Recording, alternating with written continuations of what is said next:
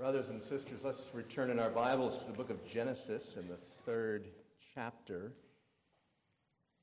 And I'll also be looking with you at a New Testament passage. It's found in 1 Timothy chapter 2. Genesis is easier to find, first book of the Bible.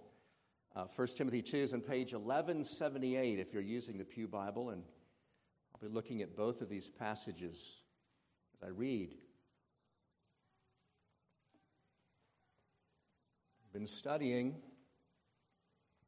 the very sobering events recorded in Genesis chapter 3. We come to the defining moment. And I'll read just verse 6, and I'll not even read the entirety of verse 6. Genesis chapter 3. Verse 6 this is the Word of God. So, when the woman saw that the tree was good for food, that it was a delight to the eyes, and that the tree was to be desired to make one wise, she took of its fruit and ate. Now turn to 1 Timothy chapter 2.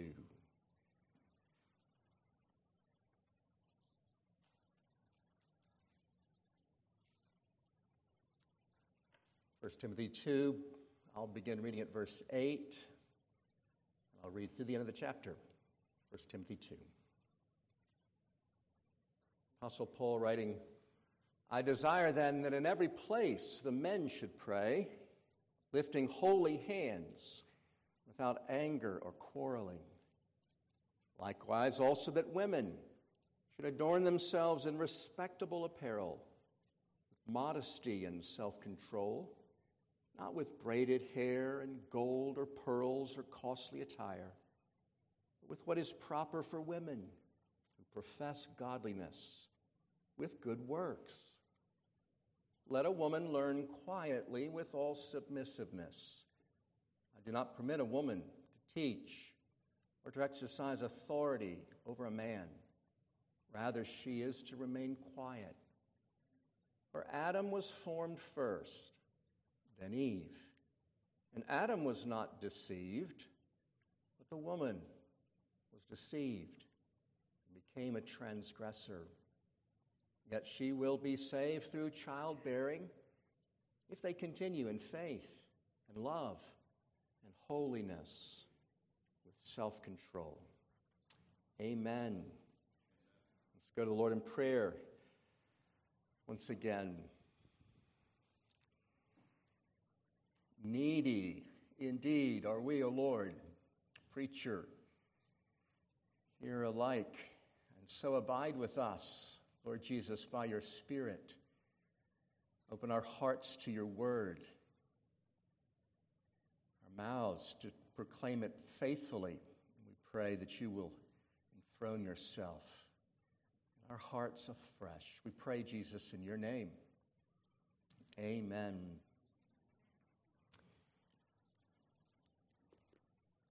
Our Presbyterian Westminster Fathers spoke of this defining moment in Genesis chapter 3 when they said in the shorter catechism, Our first parents, being left to the freedom of their own will, fell from the estate wherein they were created by sinning against God. The sin whereby our first parents fell from the estate wherein they were created was their eating the forbidden fruit. So I really don't need to tell this congregation the cosmic significance of Genesis 3 6 or of what it reports to us. Uh, you know, I speak of actions or decisions that change our lives forever. We talk about events that alter the course of human history and what happens in Genesis 3 6 is all of that and more. So last week we studied with its own horror the lying and scheming ways of the tempter. That was last week. We looked at the temptation of Eve. And as we return to our text this morning, we're going to consider, maybe even with greater horror, the fall of Eve, the first sin of mankind. Brothers and sisters, we want to focus in particular on Satan's success in tempting Eve. We want to look at the deception of Eve, most particularly, and learn all we can as sinners who have faced the same foe that she did. We'll divide our time under these heads why Eve ate, what Satan knew, and how we can escape the deception of Eve. So, why Eve ate? And as I ask the question why Eve ate, I am by no means ignoring the fact that Adam ate as well. The rest of verse 6 makes this quite clear and might be appropriate for me to say I have a whole sermon planned for next Lord's Day, God willing, to focus on Adam's role in the whole affair. Uh, but almost all the attention of our text thus far rests on the factors that lead up to Eve deciding personally to eat. The words by the serpent are represented as spoken to Eve. The thoughts of Eve in response to the serpent's words are what are given to us in verse 6. And she is the one recorded for us as eating the forbidden fruit first. So the question's a fair one. Why did she do it? And the answer can be summed up in a word Eve was deceived. Now, that'll be her testimony later in the chapter. Verse 13, she will say, the serpent deceived me, and I ate. That testimony that Eve gives of why she ate is confirmed by the apostle Paul in more than one place. 2 Corinthians chapter 11, he says to the Corinthians, I'm afraid that as the serpent deceived Eve by his cunning, your thoughts will be led astray from a sincere and pure devotion to Christ. And then we read from 1 Timothy chapter 2, where the apostle there as well says, Adam was not deceived, but the woman was deceived and became a transgressor. Uh, folks, I actually don't think we need all the later clarification and commentary, although it's exceedingly helpful. I would submit to you that Moses himself, even as he records what he does in verse 6, is pointing us to this very fact. He's not only given us the deceiving words, he's also making clear how those words registered in her heart and thoughts. Moses puts it in, I came increasingly to think, a very striking way when he records what he does in verse 6. So when the woman saw that the tree was good for food, that it was a delight to the eyes, and that the tree was to be desired to make one wise, she took its fruit and ate. Now, that is not an, a theological, ethical perspective so much on what Eve does. Uh, some of us might have rendered it something like this, thinking in our post mortem diagnosis. So the woman allowed doubt about the goodness of God and the consequences of sin to lodge in her heart. She took to herself the prerogative to judge for herself what is good and to deny God's right to either require or forbid. Actually, I think that actually is true, and I think that'll preach, but that's not what Moses says. He's not actually diagnosing it from a so much theological, ethical perspective. He actually, look again at verse 6, he gives an in the moment description of what's happening in her heart with the words of the serpent still ringing in her ears and the fruit there before her eyes. It's as if Moses inviting us to look at the fruit through her eyes. And she sees the fruit was good for food. We've already had occasion to comment on this. The tree of the knowledge of good and evil wasn't a tree laden with poisonous fruit, it had physically nourishing qualities. She sees that. She sees that the fruit is a delight to the eyes. So, whatever's hanging on those branches, and we don't know precisely, uh, they're not potato ugly. It's something beautiful, something, it's the kind of food that you get hungry looking at it, you might say. She sees that the fruit was desirable to make one wise. So, this, recall, is a sacramental tree. When our fathers speak this way about the tree of life, as well as the tree of the knowledge of good and evil, uh, they're saying that by God's ordinance, these were two trees that were intended by Him to convey spiritual realities, spiritual effects to those He ate. They would convey things, if you will, to the soul, not only the body. As I've just read and reread verse 6, thinking about what Moses is doing, it, it almost sounds like he's describing Eve's thoughts and deeds in verse 6 with a kind of tragic sympathy. No, no, no, no. Not in any way excusing her morally for what she does in high handed disobedience. Not that with a kind of sad awareness that what Eve did, she did because she was deceived. As we're going to see, the Bible is far harder on Adam than on Eve for this reason he was not deceived. So, why did Eve eat the forbidden fruit? It's because she thought it would be good for her. And she was deceived. That's why Eve ate. Let's look next second at what Satan knew. This may seem like a digression. I hope it will be a profitable one if it is that. We're going to be coming back to lessons for all of us from Eve's deception, particularly how we can avoid being deceived as Eve was deceived. We'll be coming back to that in a moment, but I want to step back with you and consider this question that's raised in the text itself to many of us, and certainly raised by the Apostle Paul. Why is it that it was Eve deceived by the serpent and not Adam?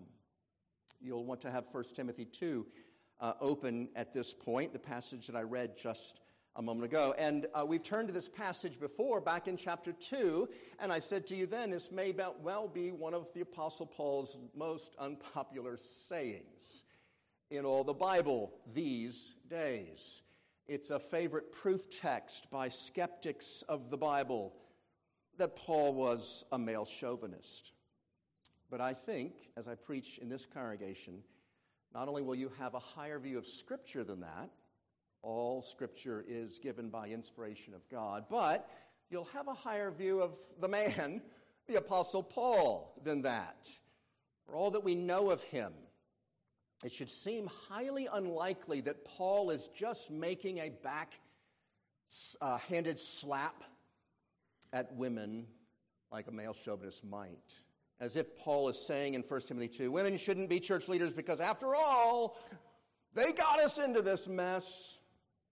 That's not only a non sequitur, but it contradicts what Paul says in other places where he places the responsibility squarely on Adam's shoulders. So, folks, we ought to be prepared for the Apostle Paul to be saying something much more thoughtful, much more insightful, under the inspiration of the Spirit about what's happening in the garden.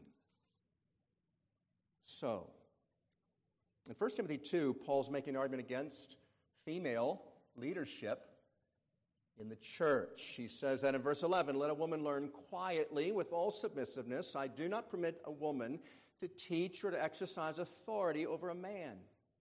Rather, she is to remain quiet. And after giving this rule to his colleague, Timothy, as Timothy is a pastor and you might say church planter eventually, he then goes on to appeal to Genesis, both 1, or sorry, both 2 and 3, Genesis chapters 2 and 3, in making his point about the impropriety of female church leadership. Uh, in verse 13, he appeals to the circumstances of creation. Adam was formed first. In verse 14, he appeals to the circumstances of the fall. Adam was not deceived, but Eve was. We were looking at chapter 2, and I was looking with you at the creation of Eve. After God created Adam, I went to this passage to give uh, greater clarity to the design of God in making man and woman. I'm interested today in Paul's second point in verse 14. What is it in the deception of Eve, that's what we're thinking of today, that corroborates in Paul's mind the necessity for male leadership in the church? And here's how I think we can get to the point Paul is making. Uh, it's by asking a question that may well have come to you already as you've studied Genesis 3, either here or on your own. And the question is why did Satan in the form of a serpent, approach Eve and not Adam as he sought to tempt. Now, you know enough about Satan, the rest of the scripture, even in the way he's introduced in Genesis 3 as someone who is cunning, to recognize Satan sees an opportunity with Eve. It's unique. Uh, you remember Peter comparing Satan to a roaring lion seeking whom he will devour, and you've watched enough nature shows to know that the lion doesn't usually go to the leader of the flock or herd. Goes to the one who's most vulnerable making his attack. But that still leaves the question why did he regard Eve as more vulnerable than Adam? I'm asking this question because I think it's directly related to what Paul is saying. Now, some have answered the question by pointing out that Eve did not, by at least the record we have in Genesis, did not receive directly from God the prohibition against the tree of the knowledge of good and evil. Because if you actually look closely, uh, Adam is the one who's created and first given the prohibition against eating the fruit of the tree of the knowledge of good and evil. And then Eve is created. And we have to surmise that Eve gathered, she learned, she was taught by her husband not to eat of the tree of the knowledge of good and evil upon pain of death. So some have surmised that Satan recognizes there's a vulnerability in Eve. She didn't hear it directly from God. That's the weak link that he's trying to exploit. I'm not sure it can be entirely established that Eve didn't hear this directly from God, but even if it is the case, I'm not sure it's relevant to our question. Because as Eve does respond to the serpent, she shows herself to be very well informed about what God had said. And Remember, we talked about whether she exaggerates slightly over uh, uh, reports what God had forbidden. If that's the case, it's her own response to Satan's exaggerating of God's prohibition. It's not as if there's just been reported by her already sinful husband an exaggerated report, an unfaithful report of God. So I don't think that's the direction to go in seeking why would Satan see Eve as the greater opportunity as he comes into the garden to tempt. So, brothers and sisters, I submit Satan saw Eve as more vulnerable to his temptation for the simple fact that she was a woman. And Paul, the apostle, is seeing the same vulnerability in women more generally. And that's what confirms in Paul's mind the wisdom of God in ordaining men to be the leaders of the church and the home. Now, hear me out on this, please. Consider with me what Satan would have known. Number one, Satan would have known God had called Adam and Eve to complementary roles there at creation. In that cultural mandate that he has given to Adam and Eve, Adam would have particular responsibility to take dominion and to subdue the earth and all that is confrontational about that calling. And Eve would have a particular calling to be fruitful and multiply and all that is relational about that calling.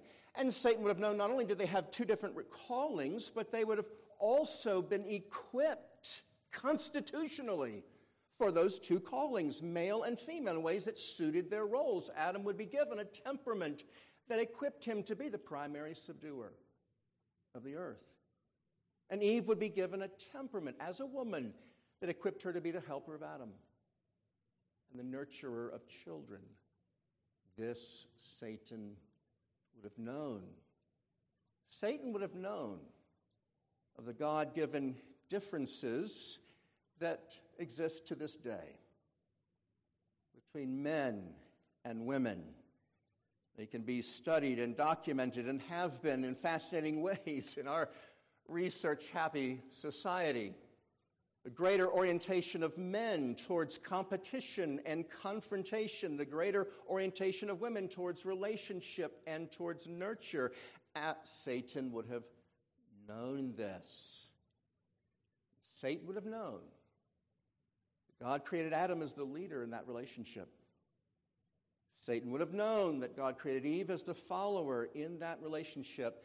And as Satan comes to the garden and chooses his victim. He doesn't want to be confronted over his blasphemy. He wants to be listened to and followed. What I'm saying is that Satan does something utterly despicable in targeting Eve.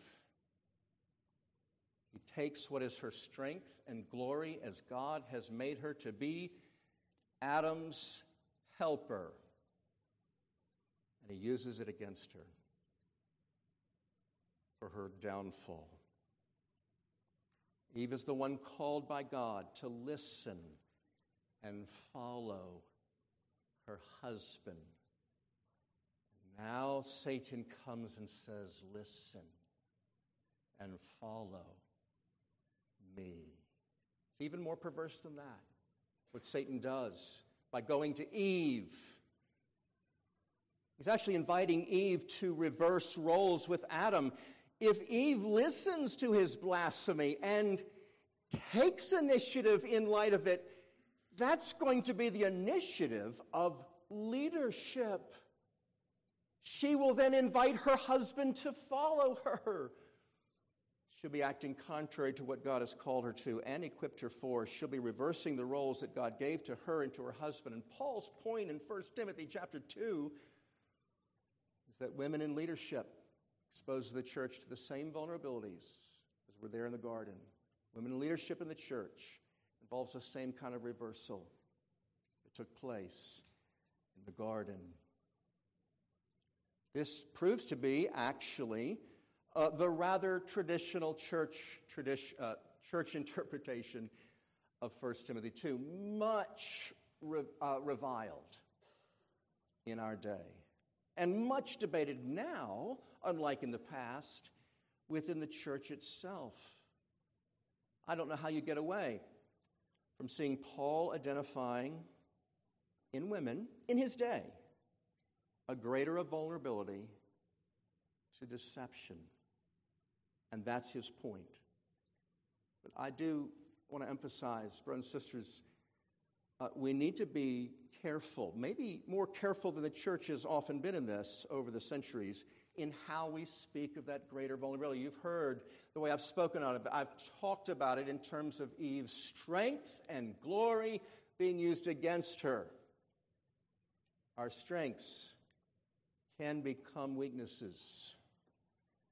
That receptiveness to the personal influence of leadership that God gives to Eve the glory is used against her by this despicable foe. Uh, that, by the way, makes a great deal of sense of Paul in 1 Timothy because as Paul writes, you can see it in your own time, as he begins the whole letter, he's saying to Timothy, Watch out for the false teachers, Timothy.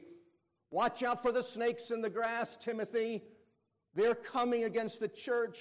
He has in mind the serpent and his temptation, his seduction. They have blasphemy. They have heresy. They need to be confronted no matter how likable they might otherwise be. And he says, Timothy, you need men in leadership to do that. They're the ones God has called and equipped to be protectors and defenders of the church against the evil one. Well, brothers and sisters, this little digression, if you like to think of it that way, is in light of the fact that the evangelical church is suffering the consequences of disobedience to Scripture in this area. I realize it's not something our church or our tradition is wobbly on. I want you to have the context as you continue in your day to encounter animosity to Paul's now controversial statement. The context in Genesis chapter 3 that Paul is wisely, insightfully uh, speaking to. Before I move on from what Satan knew, I do want to make a broader observation to all of us. We should expect Satan's attacks to be aimed at our personal weaknesses. And indeed, to turn our strengths into our weaknesses. This is so like Him. To take what God has given that is glorious in itself and turn it against us. So, by the way, Satan is quite capable of taking men's strength their inclinations towards confrontation, competitiveness, and turning it against them, to be sure. That's why most convicted felons are men. That's why most abuse comes to the hands of men. That's why schism in the church is typically led by proud men. God is taking that which is the strength and glory of the sex and turning it against them. So we should be watchful. Our strengths are our weaknesses in a world in which the enemy tempts. That's what Satan knew. Now let's look for the rest of our time at how we can escape the deception of Eve. So Eve was deceived, and we've seen why Satan might rightly see her as more vulnerable to that deception. But, brothers and sisters, the scripture speaks of us as sinners as all liable to deception. So, what happened to Eve happens to all of us. And this is a drumbeat of the New Testament in particular, Paul says in another place, do not be deceived. The righteous will not inherit the kingdom of God. He's talking to the whole church. Do not be deceived. Bad company ruins good morals. He's talking to all of us. Do not be deceived. God is not mocked. Whatever one sows, that he will also reap. He's talking to all of us. So, how do you be not deceived? How do you not? Be deceived. I think there's help for us in verse 6 as we look at the deception of Eve. Three things. in the time that remains. In order to be not deceived, brothers and sisters, we must take care who we allow ourselves to listen to. That's one. That's number one. So, as Moses records for us the fall of Eve and then of her husband, the first step towards Eve's deception is her listening to the great blasphemer. She had what you might call an unprofitable conversation there in the garden with this speaking serpent. Someone has said it was the first recorded conversation about God. She was guilty of giving the tempter the opportunity to influence her. Folks, I'm going to say this to you as plainly, as I can.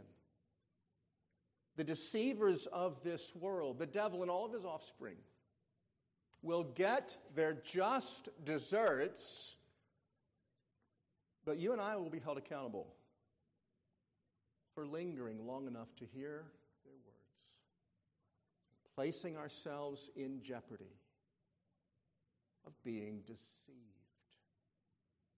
So, this whole call of the scriptures to resist the devil means nothing if it doesn't mean don't listen to him.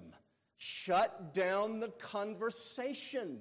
Whether it's the insinuations that he is capable of putting into your mind, or as he did in the garden, using someone else or something else to speak his lies.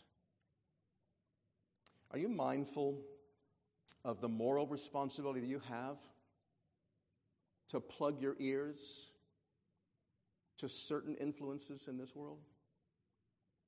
I mean, a moral responsibility to plug your ears, to not listen.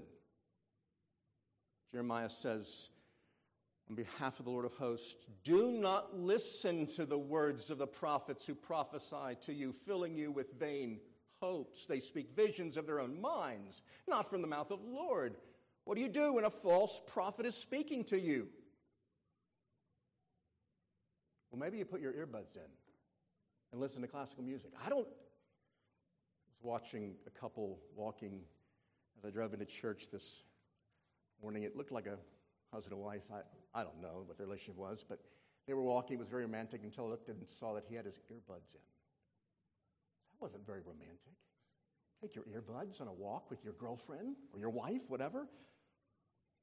On the other hand, maybe the listening that you're doing that's morally irresponsible is by means of those earbuds. I am staggered as a very finite pastor at the potential for so much cogent, cunning, sophisticated influence going right into the two holes of the head of all my church members. We're not just talking about stupid song lyrics, which have their own influence, young people. There are lies in them too.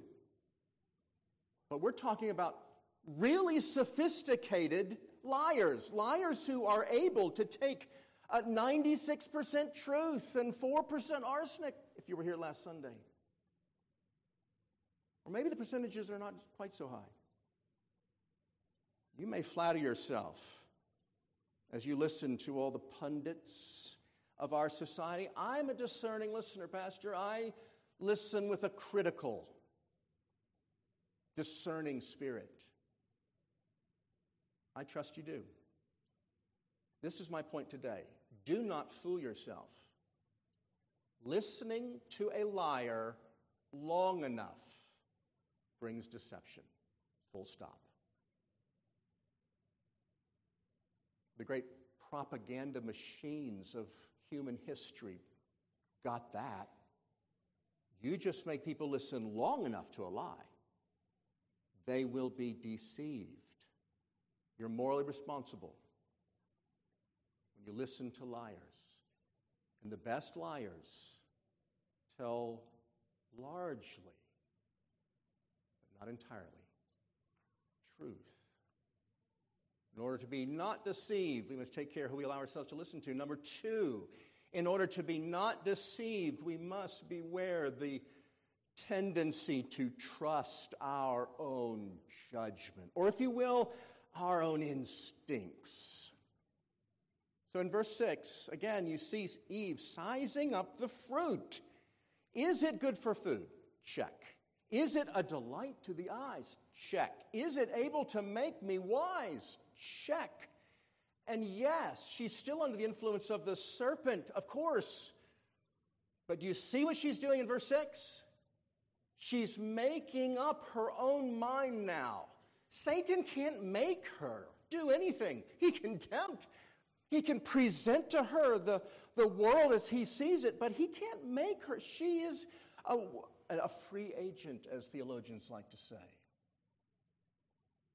So, what's happening in verse 6 is she is forming her own independent opinion or judgment about the fruit. And that's exactly the problem. Independency of judgment is unbecoming child of God. The words of Proverbs 3 she's not trusting in the Lord, she's leaning on her own understanding. Or as we'd say, and frequently do use the expression, she's going with her gut on this one. That's what verse 6 is showing us.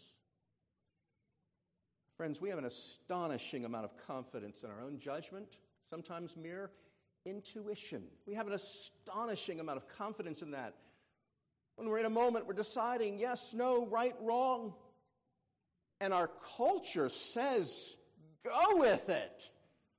You know what's right for you. You know, deep down, just dig. You'll don't listen to anyone else. Just go with your heart. That's exactly what Eve does. So, how do we not get deceived like Eve was deceived in this respect? Well, we have a healthy distrust of our own understanding, our own intuition, our own judgment. If Eve hadn't leaned on her own understanding, she wouldn't have been deceived. God had given her everything she needed to stand against this lie.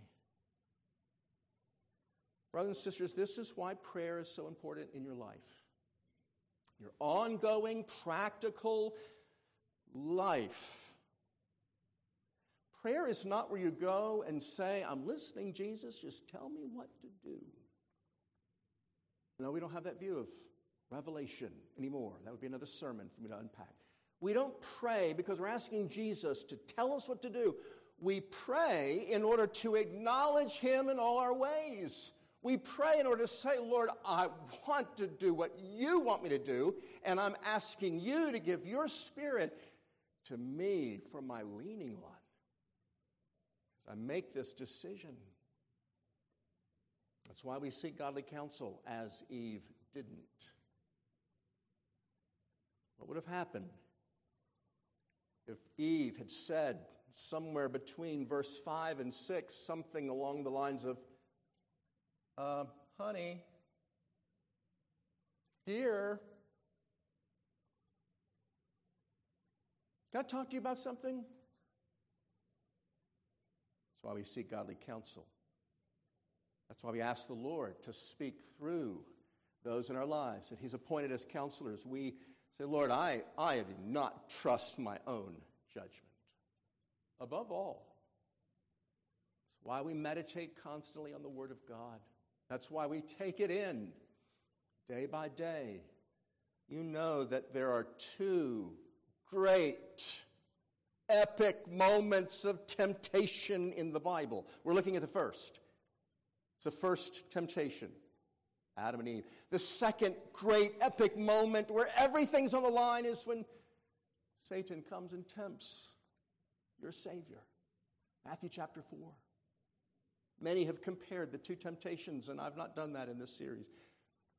One thing I do want you to note even our sinless Lord Jesus shows that as he responds to the serpent, he's leaning upon God's word.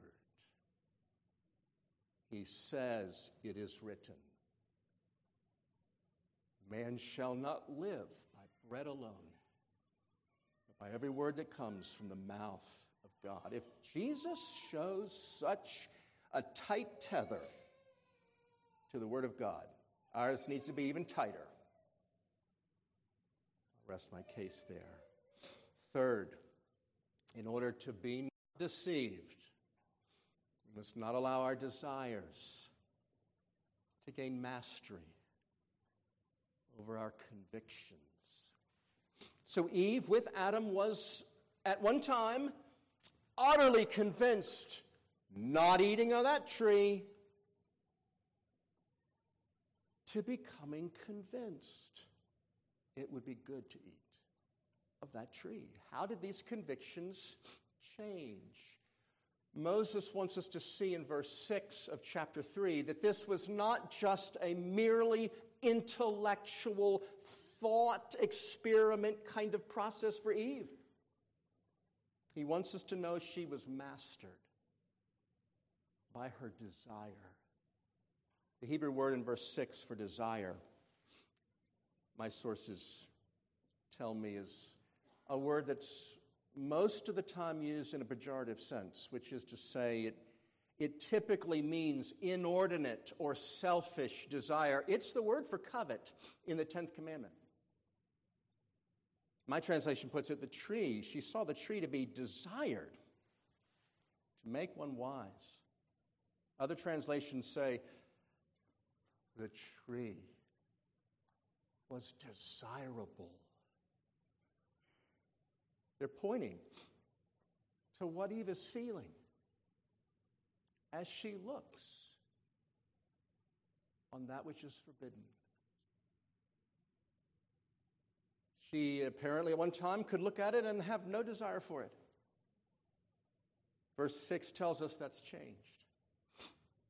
She's wanting what God has forbidden. And so Eve is not just deceived, she's now self deceived because her desires have overcome her convictions. So this isn't just a head problem. Wrong thinking makes Eve susceptible to deception. No, it's a heart problem.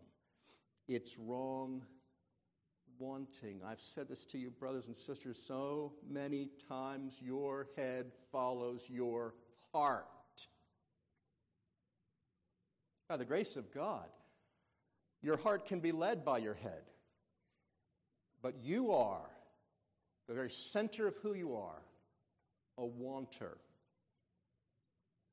a desirer.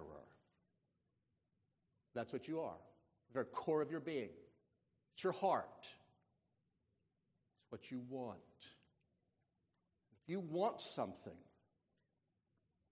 it's forbidden. Eventually, that want will master your convictions. Your conviction about right and wrong is only as good as your heart's desire. And so keep your heart, brothers and sisters, when you see desires for that which God has forbidden in your life, Repent of your desires. Don't just congratulate yourself, I didn't take and eat. Repent of your desires. Put to death your sinful deeds and desires. Turn from your longing looks, if I may put it that way. What's forbidden? Turn back to God, who you trust. I did find myself wondering is there anyone that will be under the preaching the word this morning who is right there at the beginning of verse 6. You haven't done it yet. You haven't taken and eaten you so want to. Whatever it is, whatever it is, it's forbidden. You know it's forbidden. You once were strongly convinced you would never do it, but now you, you're just there at the beginning of verse 6. You want it.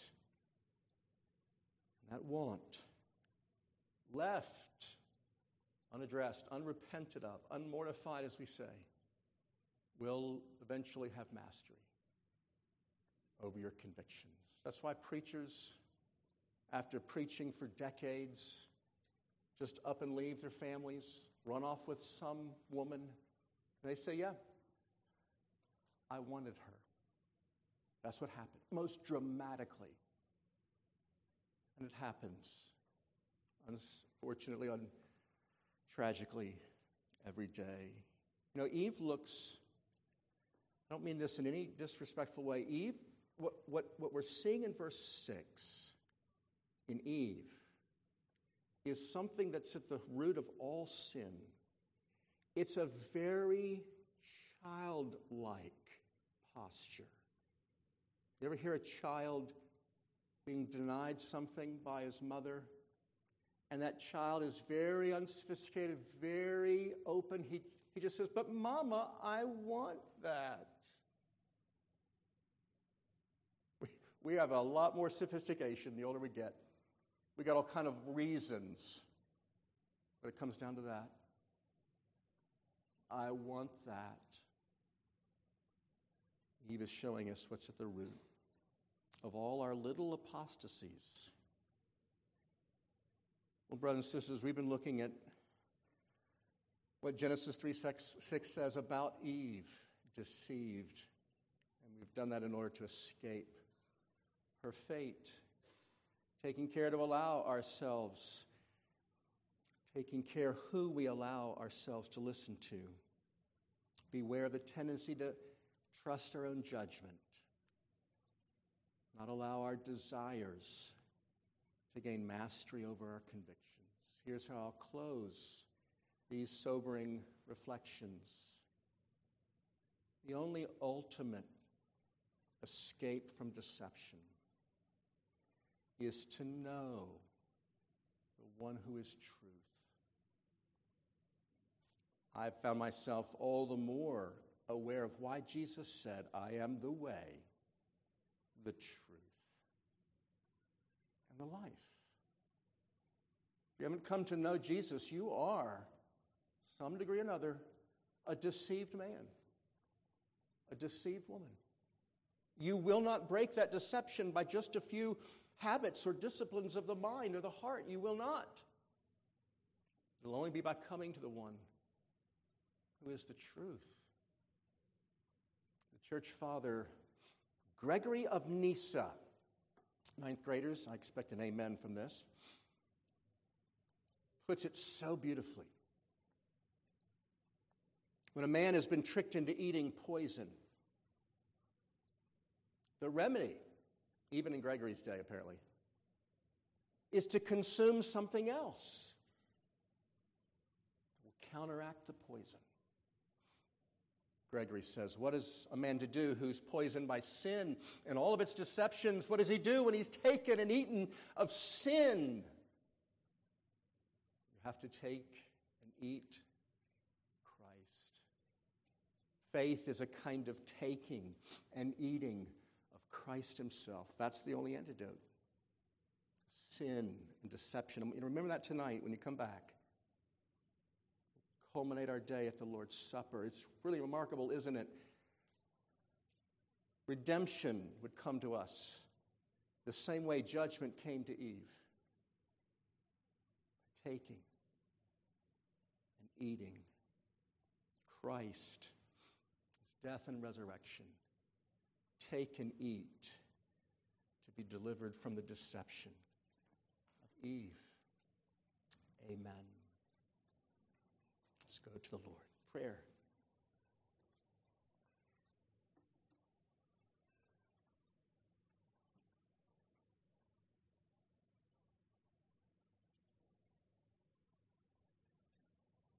Our blessed antidote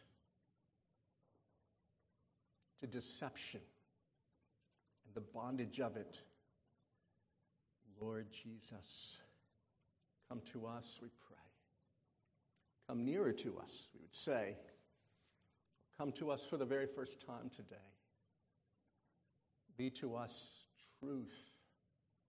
Deliver us from the great liar and from our own willful self deception. Have mercy, true one.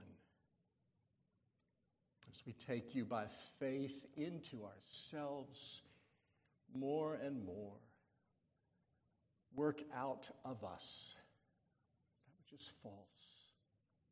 We bless you that you've not left us to be utterly deceived. Lord Jesus, come to us. As we sang, abide with us. We pray it in Jesus' name. Amen.